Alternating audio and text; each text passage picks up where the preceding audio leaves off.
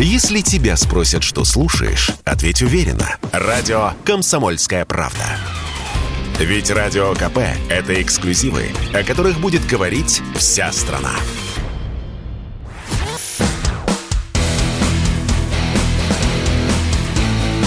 Программа с непримиримой позицией.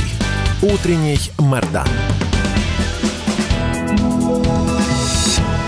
Всем здравствуйте! В эфире радио «Комсомольская правда». Я Сергей Мордан. Трансляция идет на YouTube-канале Мордан 2.0. Подписывайтесь, друзья мои. Хотелось бы сегодня достигнуть такой вполне себе сиротской цифры в 100 тысяч подписчиков. Ну а что делать, учитывая, что это уже третий YouTube-канал, который по недоразумению Google до сих пор не забанил. Может быть и не забанят для того, чтобы, в общем, мы эту американскую сатанинскую машину вздернули не жалейте ваших э, лайков, не жалейте комментариев. Это я сейчас обращаюсь к тем, кто будет смотреть не трансляцию, а потом уже выложенный ролик. Так, ну и у нас на связи Владлен Татарский. Да, здравствуйте, здравствуйте. Рад слышать вас. Да, и мы, Владлен, и исключительно рад тебя слышать. Хотелось бы из первых рук, э, вот из первых уст получить э, твой яркий и блистательный комментарий по поводу взятия Северодонецка. А главное, расскажи, что происходит вокруг Лисичанска, потому что я лично вчера читал, что идут бои на окраинах, так это или нет, есть ли какие-то подтверждения, ну и вообще, а вот если можно, то, что ты сказал в своем вечернем Владлене для радиослушателей, объясни, пожалуйста, пожалуйста, эти вопросы, правда, задают. А почему котлы такие маленькие, похожие на котелки? Ну, очень просто. Давай с конца сейчас начнем тогда. Очень просто. Почему котлы маленькие? Да потому что, э, к сожалению, надо это признать, пока мы не владеем искусством э, глубинных операций, да, когда сотни тысяч людей одновременно идут наступления, там сотни техники, куда-то куда едет сотни техники, и вот это мы этим пока не владеем, потому что сразу начинается хаос в управлении, сразу начинаются проблемы с обеспечением, со взаимодействием, да, то есть э, мы это все видели в начале спецоперации, когда задумывались именно большие котлы. Вот, поэтому, я думаю, было здравое, мудрое решение, что все это нужно э, угомонить и надо делать, э, значит, на, ну, на том уровне, на котором мы способны справляться. Вот, вот, собственно говоря, и, ну, как бы и все. Вот, и очень простой ответ. Поэтому котелки небольшие, но зато, э, значит, более или менее мы можем как-то управлять ими, более или менее можем ну, то есть взаимодействие организовывать ну, войсками, которые занимаются ликвидацией и созданием этих котлов. Вот, собственно, и все. Потом, когда мастерство вырастет, мы уже сможем проводить более крупные операции. У меня аналогия с э, Великой Отечественной войной. Да? В начале Великой Отечественной войны в составе армии, э, ну, я имею в виду в армии и в целом, а как вот воинского подразделения, да, есть там дивизия, корпус, армия, фронт, да. Вот в составе армии были там два-три корпуса, в каждом корпусе 3-4 дивизии, плюс артиллерия, плюс дополнительные части. И военачальники просто не справлялись с такой массой войск, они не, ну, не могли управиться. А вот уже, и поэтому сократили, в армии было там 2-3 дивизии, да. И потом, когда уже научились управлять этой массой, уже снова вернулись тогда к корпусам, где, ну, большой, большой численности э, подразделений. Поэтому, в принципе, вот то же самое мы наблюдаем и сейчас. Полководцы учатся водить огромные массы войск. Вот сейчас разгромили противника на Северодонецке, сейчас окружают, там тоже непонятно, ситуация перерезана, огневой контроль. Короче, пока сам не побываешь, ничего, mm-hmm. ничего не станет ясно, да. То ли перерезали, то ли поставили под огневой контроль, то ли там что-то еще сделали. Вот. Но факт в том, что один факт то, что Лисичанск отрезают э, с запада, с юга, да, действительно на окраине идут уличные бои. Там просто на окраине полно поселков различных, которые как бы прилегают вот непосредственно к городу. Вот. Ну и, э, к сожалению, какая-то часть украинской армии уже покинула этот котел, да. Мы там телеграм-канал Рыбар публиковал, то есть колонну, которая зашла в Артемовск, э, Бахмут, который сейчас переименован. Ну вот, собственно говоря, и все. Но все равно это победа. Все равно это там огромное количество потеряли войск наши оппоненты, плюс туда были брошены иностранный легион, и все-все-все, кто только там мог быть, то есть туда бросили, и это им, и это им не помогло, что не может не радовать. Вот. А, вопрос у меня следующий. Вот а, ситуация и по Северодонецку, и теперь по Лисичанску. А, в субботу у меня был тоже разговор в эфире. А, то есть обсуждалась тема, а это, собственно, котел, а это окружение, и вообще может ли это так считаться. Ну и, в общем, мы с моим собеседником, а, с Михаилом Инфриенко, выяснили, что ну а какой котел? То есть в том же Северодонецке оставили таки один мост, ну да, по нему тяжелую технику вывести нельзя было, они ее бросили, но та оставшаяся в живых а, вот части украинской армии, они, в общем, спокойно себе и шли. Сейчас они примерно так же, ну, насколько можно судить, покидают Лисичанск. Не, я с большим сочувствием а, отношусь к жителям Северодонецку, и я рад, что этот город, по крайней мере, там не превратится в попасную очередную, но, тем не менее, а это, это что, новая стратегия? То есть, э, вот, э, дать противнику уходить на новые, на новые, на новые ну, рубежи? Это, это, э, прости, сейчас я закончу мысль. Это действительно а, тактическая задумка или это нехватка войска для полного окружения? Тут, э, ну, тут нехватка войск, э, сопротивление противника, тут, э, значит, противодействие противника, тут, угу. возможно, то, что не накрыли колонну, да, там удалось скрытно, значит, противнику уйти. Тут очень много факторов. Я все-таки склоняюсь к военному фактору. То есть не к теории заговора, что башни Кремля между собой... Не-не-не, я, я не про это, башня, нет. Да, решила вывести. Ну, то есть, не, ну, люди сейчас поймут именно так. Вот, зная, то есть, уже ком- комментарии, угу. вот, люди сейчас поймут именно так. Но я хочу сказать, это чистый военный фактор. И, то есть, пока, ну, вот пока так у нас получается.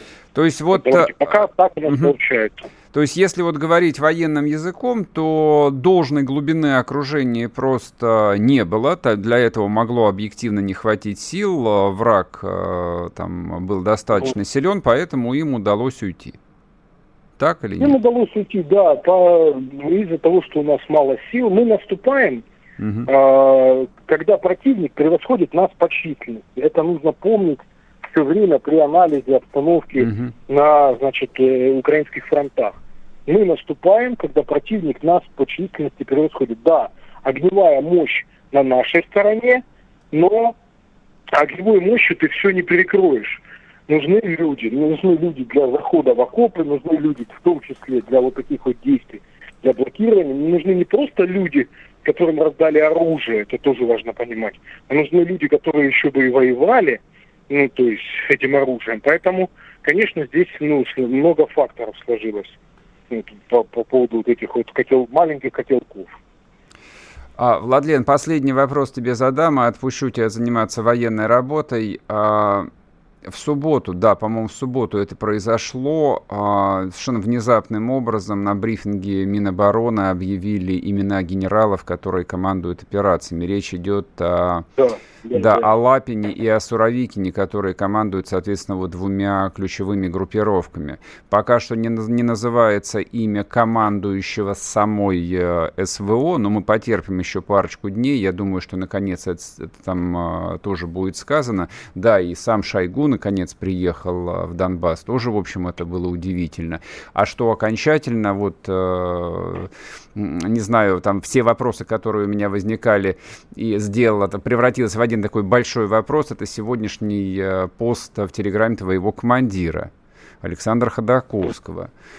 А, очень резкий текст, э, то есть много вопросов э, к тем людям, которые занимались подготовкой корпусов. Сладков вчера написал о том, что в корпусах по-прежнему не хватает там, ну, просто вот базовой амуниции, нету броников, нету касок.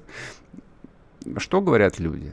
Вот э, пят, пят, пятый да, месяц войны. Говоря, я там я читал пост про милицию, мы уже неоднократно говорили, а про фотоотчеты я неоднократно писал. Тоже до войны и до войны. Но как-то это, видно, было, может, кому-то весело и забавно и смешно из жанра э, типа военного юмора. Угу. Вы знаете, армейский дебилизм, вот у нас любят там посмеяться. С да, да, да, ну да, вот да. там что-то прапорщик, вот что-то командир, зеленая край там траву красьте, круглое несите, квадратное катить. Ну, вот из этой серии, может, думали, что это шутки. Ну, то есть я шучу, такие забавные истории рассказываю. А сейчас эти забавные истории вылились, ну, вот в то, что вылились. Поэтому, конечно же, формально э, форм, формализм при учении войск, формализм, более того, преступные, и, и я об этом тоже говорил, и ни один силовик после моей статьи, хотя ее читали, ее же читали и цитировали многие люди, да, в телеграм-канал мы знаем, о том, что э, штатная численность занижается, о том, что создаются фейковые роты, которых на самом деле mm-hmm. нету, да. Mm-hmm. Но почему-то э, меня за это не любили очень сильно раньше в, в корпусах народной милиции. Ну, вот. Но, тем не менее, никакой, вот, никакой реакции не последовало. Вот никакой абсолютно. Никого не задержали, никого вместе с этим фотоаппаратом на полигоне руки не заломали. Угу. Вот. Э, не посадили, не сказали, а что ты сейчас делал? Ты сейчас что вообще делал? Поэтому, я, я тут никого не хочу обвинять, я скажу, что многие комбриги, ком, командиры батальонов, кто варился в этой системе, это героические люди, сейчас сражаются. И то есть это, это система это система, это не личность, что мы сейчас вот одного уберем человека, мы да, поставим, и там все сразу... Это Владлен, мы не, мы не, ус, мы не успеем эту тему с тобой да. подробно проговорить, давай мы ее отложим на эту неделю, на последующие дни. Владлен Татарский был с нами, сейчас будет короткий перерыв на новости и продолжим, не уходите. Радио «Комсомольская правда». Только проверенная информация.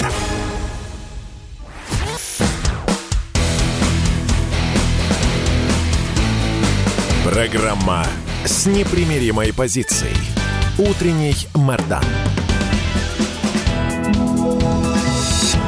И снова здравствуйте, и снова в эфире радио «Комсомольская правда». Я Сергей Мордан. Про войну, ну, собственно, про войну на сегодня, наверное, все. А, для зрителей Ютуба, ну, скажем так, для зрителей социальных сетей эм, я в перерыве проговорил свою мысль. Для радиослушателей я ее повторю. А вот а, тот вопрос, который мы с Владленом подняли в эфире, а, я думаю, что его необходимо дообсудить будет на этой неделе и получить развернутые комментарии у Татарского. А, я очень рассчитываю на то, что нам удастся записать эм, ну, не знаю, по крайней мере, небольшое мини-интервью со Сладковым, потому что я вчера репостил у себя в телеграм-канале и Александра Валерьевича, который написал очень эмоциональный, очень злой пост э, про то, что резервисты, мобилизованные, да, вот эти вот вчерашние мирные люди, э, резервисты народных республик, конечно, воюют уже не с Мосинками, им начали давать старенькие АКМы, но бронежилетов и даже современных каск у них по-прежнему нет и тоже хотелось бы получить какие-то комментарии. В общем, на самом деле много вопросов, э, ну и поскольку компания, военная компания уже идет пятый месяц, ну, самое время разобраться. По крайней мере, озвучить эти вопросы. Разобраться-то вряд ли нам получится. А, военная система – это корпорация крайне закрытая. Вот. Но то, что происходит, что, вот что-то мне подсказывает. Весь мой личный опыт подсказывает, что совершенно тектонические сдвиги происходят и произойдут, э, ну не знаю, сейчас или попозже, очень существенные перестановки и встряски, и реформирование всей системы. Ну, я думаю, что и посадят кого-нибудь. По результатам. А может быть, люди искупят кровью, я не знаю, я понятия не имею. Э, все эти вопросы, конечно, нужно обсуждать э, с людьми, так сказать, вовлеченными, с людьми, которые находятся там, а не здесь, не с теоретиками. Так, ну и, собственно, а что происходит параллельно? Какая война происходит? Повторяю это раз за разом, день за днем. Война происходит абсолютно во всех измерениях. Война происходит на фронте, как говорится там за Леночкой, война происходит в экономике, мы сегодня об этом подробнейшим образом поговорим, а происходит война идей. А я бы хотел бы отдельно остановиться на таком, господи, как бы их назвать бы, чтобы э, не, не матерно было бы. Ну ладно, давайте поговорим про предателей немножечко.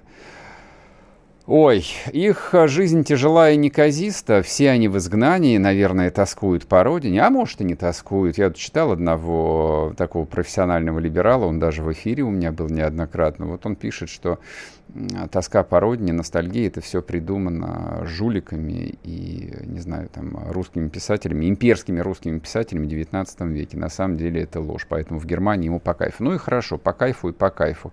Но, тем не менее, вот э, чтение и изучение жизни этих насекомых представляет не только ну, такой, знаете, научный, ботанический интерес. А, я там вот без особых претензий там, на статус писателя, литератора, я не являюсь ни тем, ни другим. Но мне нравится изучать людей, их психологию, вот э, такие какие-то неочевидные глубины жизни. А, ну, тем более, что с а, многими из этих людей меня жизнь пересекала, я их видел живьем, я с ними общался, и вот эти вот метаморфозы, которые происходили вроде бы ну, с, не, с неплохими людьми, прожившими очень похожую на мою жизнь, а, ну, интересно, а вот почему у них так в голове сложилось, по-другому.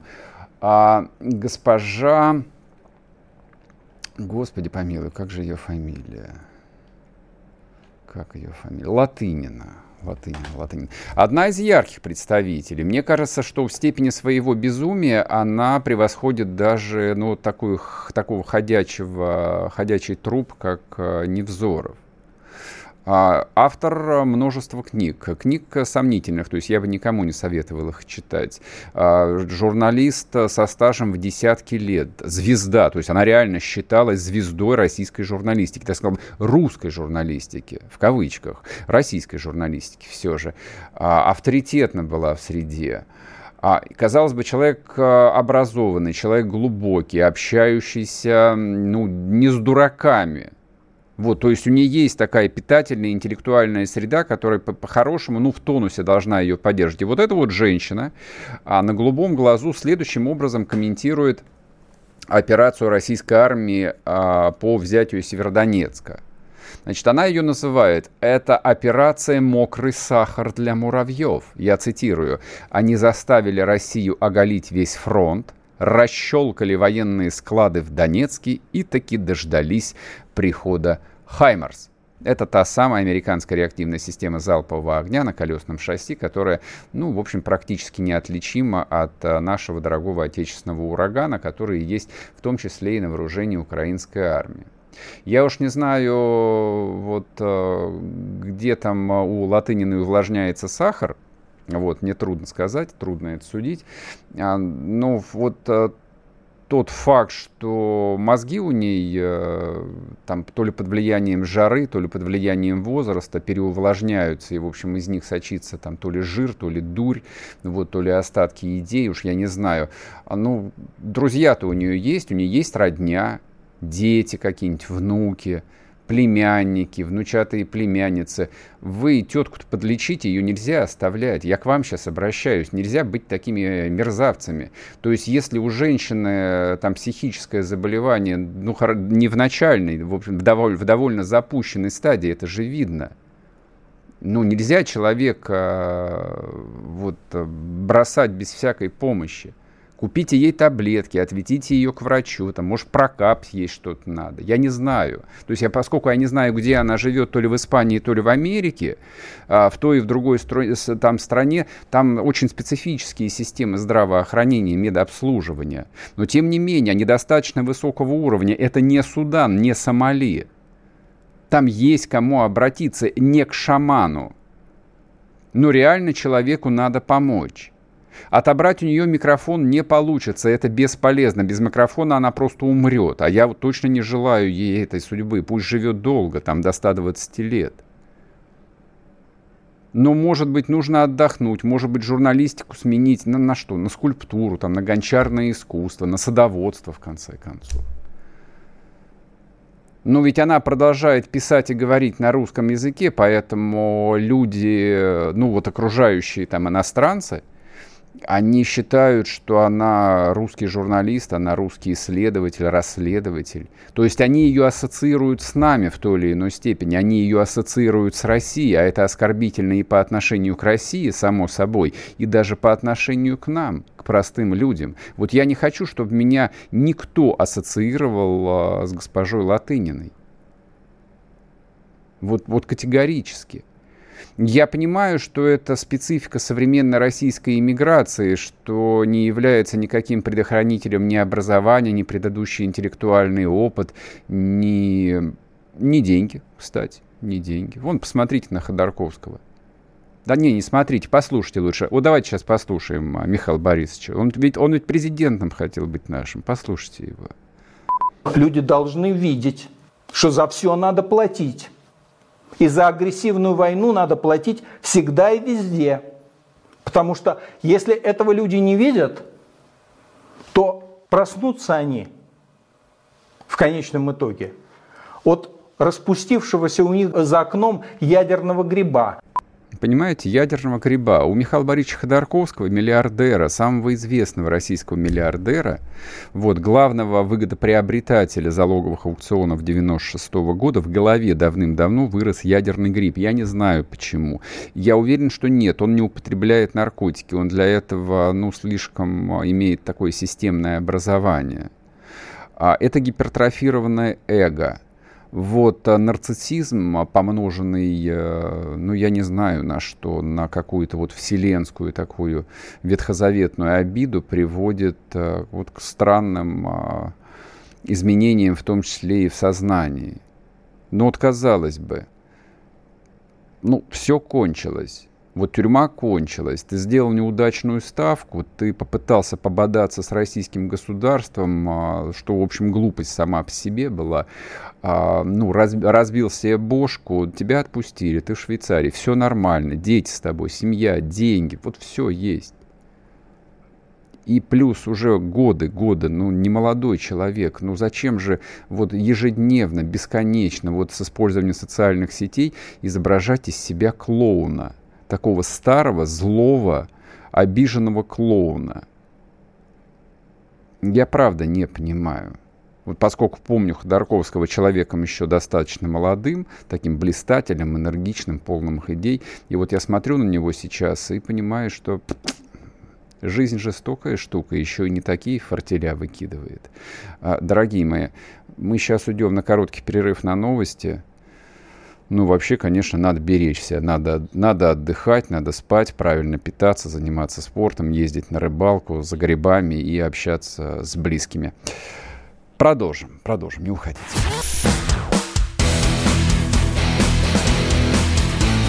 Утренний Мордан. Ох уж эта экономика 2022 года.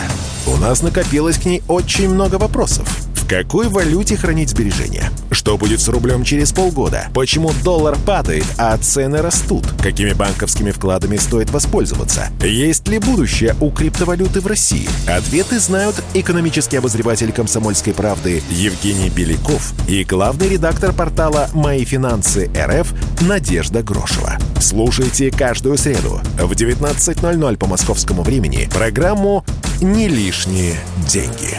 Всегда интересно, когда не просто неумозрительные какие-то деньги, да, а когда вот прям вот они есть. Вообще лучше, когда деньги есть.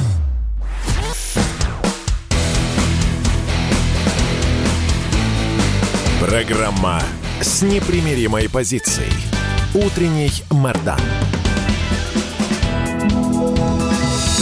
И снова здравствуйте, и снова в эфире радио «Комсомольская правда». Я Сергей Мордан. Идет трансляция на YouTube-канале «Мордан 2.0». А, я-то думал, что тема с а, Литвой э, закончится еще в субботу. Ничего подобного. Не закончилась она в субботу. Значит, э, скажем так, эм, бензинчика в нее, во-первых, добавили Владимир Владимирович вместе с Александром Григорьевичем. Они, они очень плодотворно пообщались в городе Санкт-Петербурге, в прекрасном Константиновском дворце. Сейчас а, подробно обсудим, о чем там шла речь. Ну и как-то стало горько и обидно президенту Литвы Вот, ему вроде бы дали понять, что, алло, Мурманск, э, тему надо быстренько сводить на нет. Э, ну, вот он не выпрыгнул голый из окна, но похожее заявление сделал. Он сказал, что не-не-не, Литва не пойдет ни на какие компромиссы с Рашкой проклятой, поэтому никакой транзит э, подсанкционных грузов мы через свою территорию не допустим. Ну и, собственно, вопрос-то возникает следующий. Ну окей, не допустят. Тогда что? Ядерный удар по Литве, как вариант, возможен, невозможен? Не знаю. Зададим этот вопрос Константину Севкову, заместителю президента Российской Академии ракетных артиллерийских наук. Константин Валентинович, здрасте. Здравствуйте. Вот это вот э, как затянувшийся немного сюжет вокруг э, блокады Калининградской области, вроде бы все отыграли назад, и Барель сказал, что мы сейчас внесем коррективы, значит, вот в этот четвертый пакет, чтобы не было там сложностей, не будем обострять ситуацию, но ничего не закончилось, и те заявления, которые были опубликованы после встречи Путина и Лукашенко, в общем, э, мега такие милитаристские, ну и президент Литвы тоже тут подтягивает. Ну да бог с ним. На нем точно не стоит э, заострять внимание. С вашей точки зрения, вот в контексте Белоруссии в контексте возможного размещения ядерного оружия на территории Беларуси и в Калининграде. Это что, это новая стадия эскалации или это закономерное развитие наших отношений с западным миром? Вот вы бы как трактовали весь этот кризис? Второе. Закономерное э, развитие отношений России, Беларуси западным миром. И, и, естественно, это выражение выражается, это развитие выражается в эскалации конфликта. Причина очень простая. В настоящее время там уже сложилась достаточно четкая система. Э, Лондон, Вашингтон, Атлантическая англосаксонская ось, она задает тон направленности конфликта между Россией и Западом. Европа выступает в роли инструмента этой политики, инструмента этой политики. Украина тоже инструмент политики, но, скажем так, в сфере вооруженного противостояния, а Европа – это инструмент политики в сфере экономического противостояния. Потому что у Европы с Россией наибольший объем, э, так сказать, э торгово-промышленных отношений. Вот, так я сказал.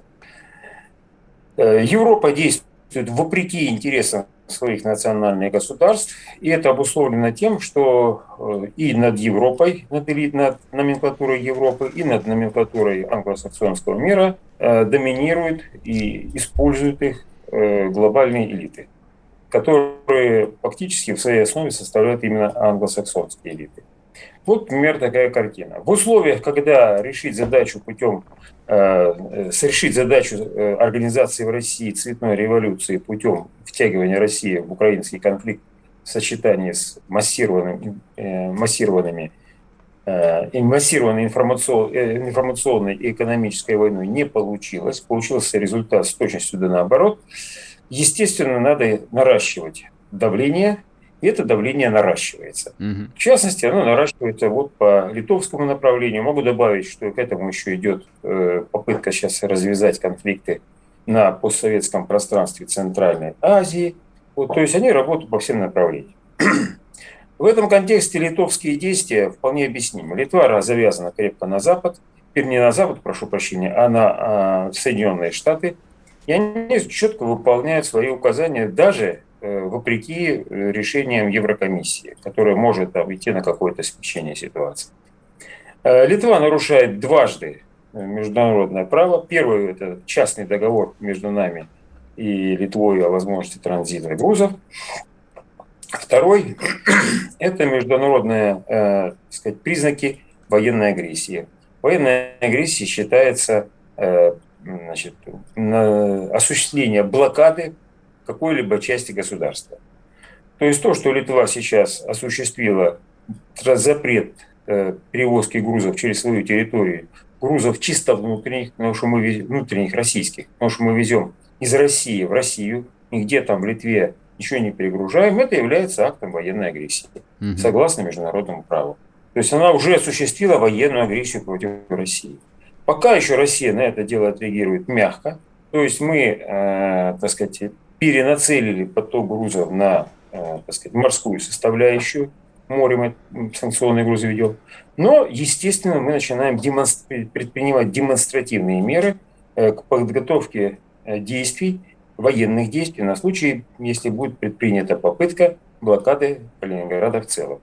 То есть, если будет предпринята попытка блокады и морской составляющей транзита из России Калининград. Из континентальной России в Калининградскую область, в российскую Калининградскую область. В числе разных мер, которые там предпринимаются, вот, есть и мера, связанная с размещением в этих районах ядерного оружия. Ну, я не думаю, что на территории Калининграда имеет смысл размещать ядерное оружие с чисто военно-стратегической точки зрения, потому что районы дислокации ядерного оружия станут объектами первоочередного удара. Вот. А вот то, что на континентальной России и на территории Беларуси могут быть размещены дополнительные силы и средства, способные применять ядерное оружие – это будет вполне разумным ходом. И одним из демонстративных шагов могло бы быть модернизация э, принадлежащих Беларуси самолетов, в частности самолетов Су-25, носителей ядерного оружия. Это, по сути дела, э, зеркальный ход, э, который предприняли Соединенные, по отношению к таким же аналогичным действиям со стороны Соединенных Штатов Америки. Соединенные Штаты Америки в 16 2018 году провели большую программу по модернизации 257 самолетов тактической авиации F-16, угу. состоящих на вооружении Германии, Италии, Голландии, Бельгии, еще там одного государства, которые не являются ядерными державами. Это было грубым нарушением э, значит, договора о нераспространении ядерного оружия, но э, так как Соединенные Штаты Америки растоптали в этой части этот договор, то мы теперь имеем полное моральное и юридическое право значит, ответить зеркально. И вот такое решение было принято. Очень правильное решение, на мой взгляд. А скажите, пожалуйста, вот, э, ну, как бы рассматривая триаду ядерную, мы всегда говорили о том, что для современной России вот э, ключевым объектом, куда там направлялось и основное финансирование, ну и, собственно, вот как бы где Россия там э, явно сейчас обладает и тех, военно-техническим превосходством, это межконтинентальные ядерные ракеты. Ну, плюс, соответственно, подводные лодки. Их, правда, не так много по сравнению с американцами, но тем не менее. А, вот, а, никогда там особых усилий на создание стратегической авиации, которые могут нести ядерные бомбы или крылатые ракеты с ядерными боеголовками. Ну и Советский Союз там, в общем, а, там, не то чтобы, в общем, сильно упирался, ну а у нас и ресурс для этого объективно нет. Поэтому там, а нужно ли вот такое зеркальное решение или все же, может быть, некие там нелинейные ответы должны быть? Значит, вы говорите о разных вещах. Речь не идет о стратегических ядерных вооружениях. Угу. Речь идет о тактическом ядерном так, оружии. Угу. Стратегическое ядерное оружие здесь никак не затрагивается. Они, это отдельная статья. И, кстати, хочу заметить, она совсем не очень дорогая. Если сопоставлять, э, скажем, с э, развертыванием силы общего назначения. Угу. Вот.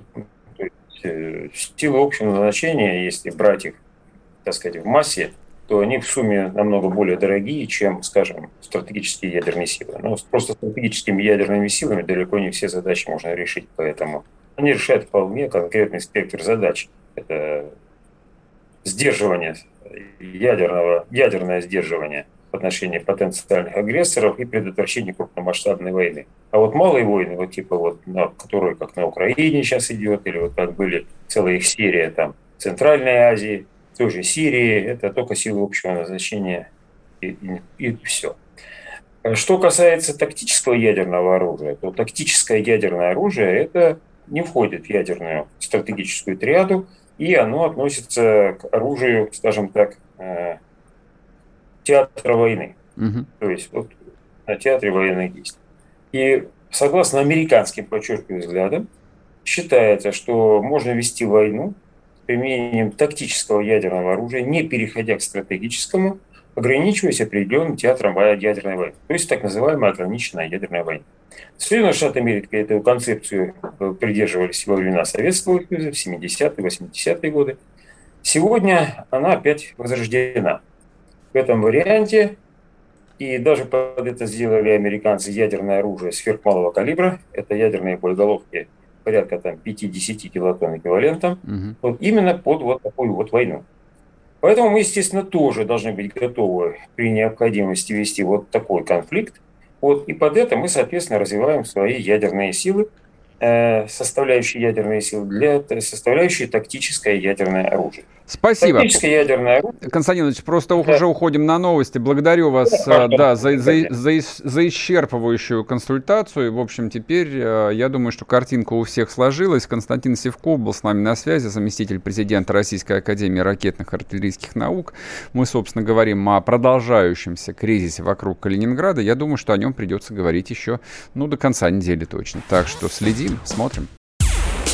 Чтобы получать еще больше информации и эксклюзивных материалов, присоединяйтесь к радио «Комсомольская правда» в соцсетях. В отечественных социальных сетях. Смотрите новые выпуски на Рутьюбе, читайте телеграм-канал, добавляйтесь в друзья ВКонтакте, подписывайтесь, смотрите и слушайте. Радио «Комсомольская правда». Самая оперативная и проверенная информация в эфире и соцсетях.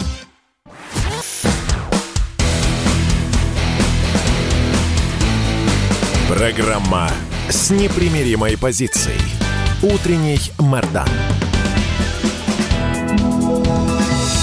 И снова здравствуйте, и снова в эфире радио «Комсомольская правда». Я Сергей Мордан. Подписывайтесь на телеграм-канал Мардан. Ну, во-первых, потому что прямо сейчас там идет трансляция. Это для любителей, скрывать не буду. Ну, а, собственно, вот все вопросы, которые здесь в чате задаются, типа, а почему так мало поговорили про проблемы армии, и про все остальное, ну, вот а для тех, кто хочет обстоятельно, долго и много говорить, ну, вот для тех людей я пишу еще по, по окончанию утренней программы с 10 часов в телеграм-канале Мардан. Ну, для этого можете подписаться, если вам интересно. А вчера началась историческая, не побоюсь этого слова, встреча G7. А, мы бы не стали про нее говорить. На самом деле, ну нас же туда давно не зовут, начиная с 2014 года Россию, наконец, слава тебе Господи, исключили а, из этой странной структуры, ну, на которую и звали нас а, как... А,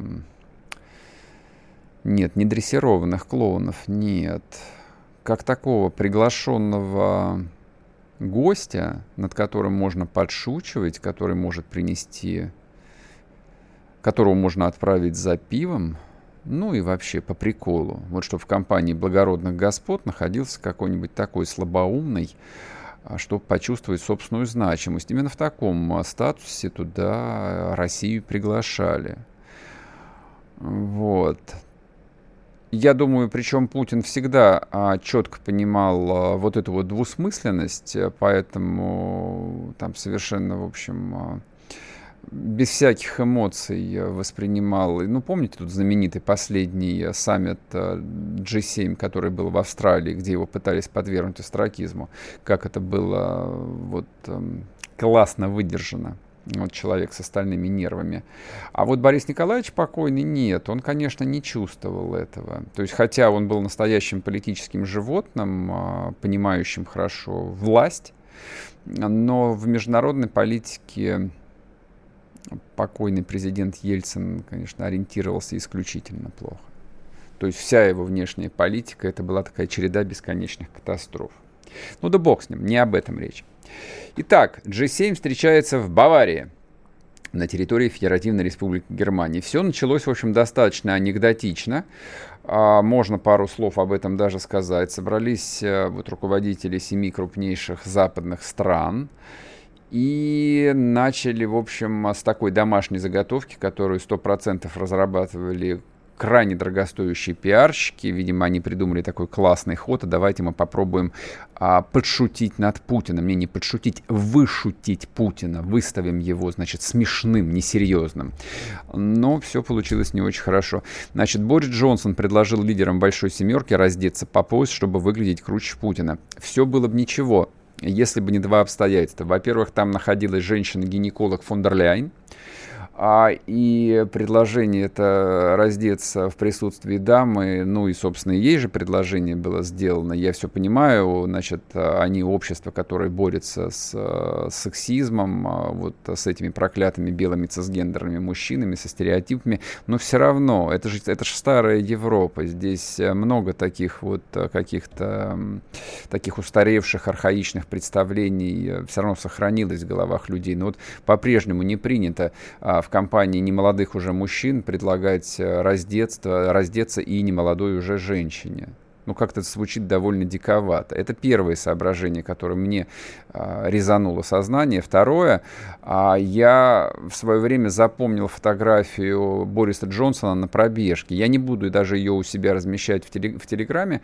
Там, если захотите, найдете. Но Борис Джонсон, у него амплуа такого вот смешного человека, он же постоянно косплеит э, Уинстона Черчилля, человек с избыточным весом, но... Э, покойный премьер-министр Черчилль жил в другое время, когда государственные деятели а, не пытались понравиться, ну, извините меня, быдлу. Они не пытались из себя изображать а, каких-то артистов а, стендап-шоу. Им не нужно было смешить своих избирателей.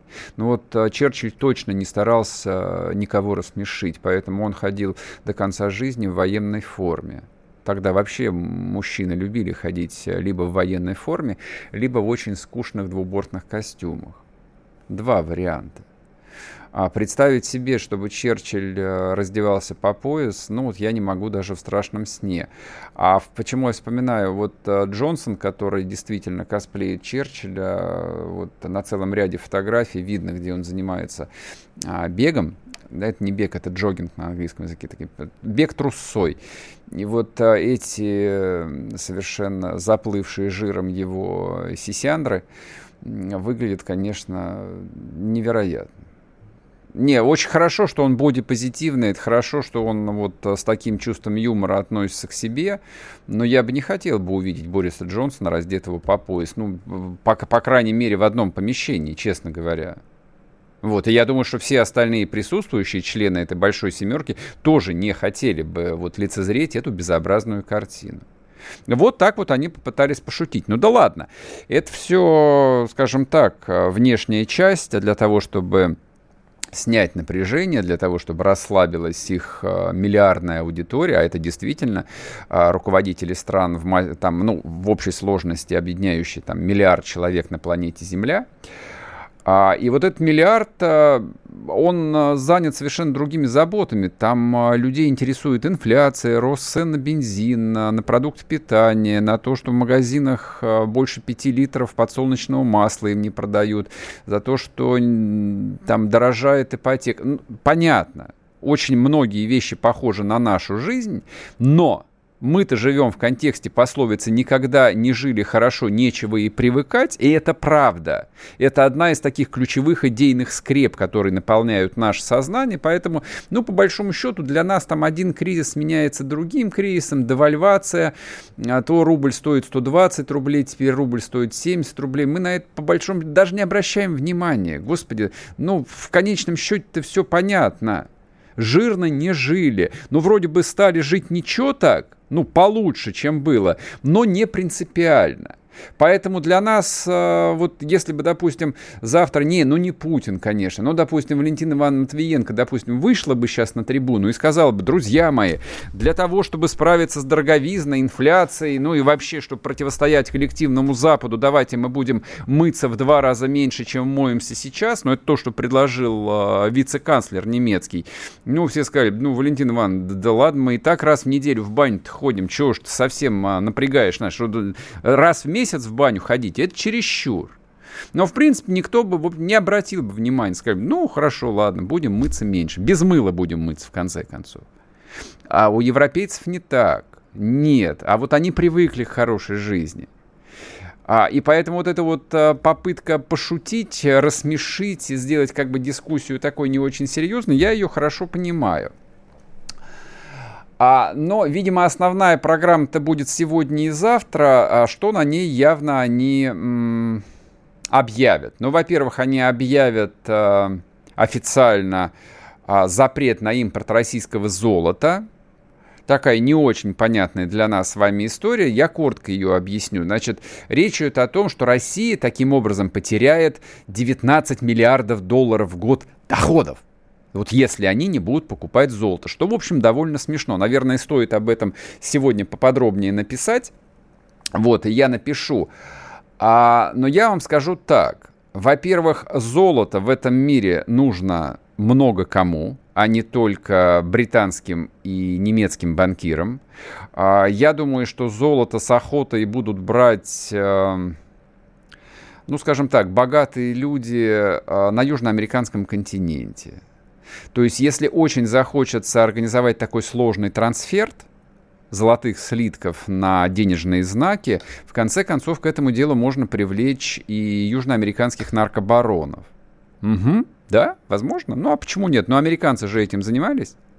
Помните дело полковника Норта? Не помните, потому что, ну потому что не помните. А я вот помню.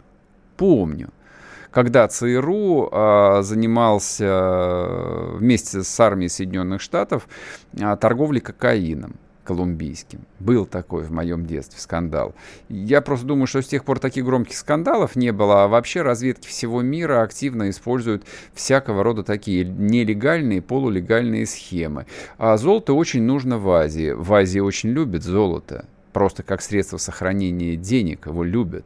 Поэтому продать 300 тонн золота, а это объем экспорта России годовой, 300 тонн золота, ну, во-первых, это очень компактный товар, который можно вывести из России, ну, всего лишь двумя бортами, выключить транспондеры и вывести куда угодно. И дальше концов не найти. А потом э, золотые слитки, ну вот которые золото три девятки, химически невозможно определить его происхождение. Правда на самом деле. Но это вот пока что главное решение, которое там они собираются объявить, а также о бессрочной поддержке Украины. Ну таки хорошо, и хорошо, хохлам же нужно примерно 7 миллиардов долларов в месяц для того, чтобы сводить концы с концами. Мы не возражаем. Платите. Ну, правда, пока платить особо там никто не торопится. В, очередь не записываются. Вот, вот такой э, вам сюжет э, из области международной политики. Он довольно забавный, легкий, интересный, э, и, в общем, это отличный повод почувствовать себя, в том числе великой державой, которой, слава богу, не позвали на эту сходку, в общем, странных, стыдных, каких-то скучных, стар, старых людей. Перерыв и вернемся, не уходите.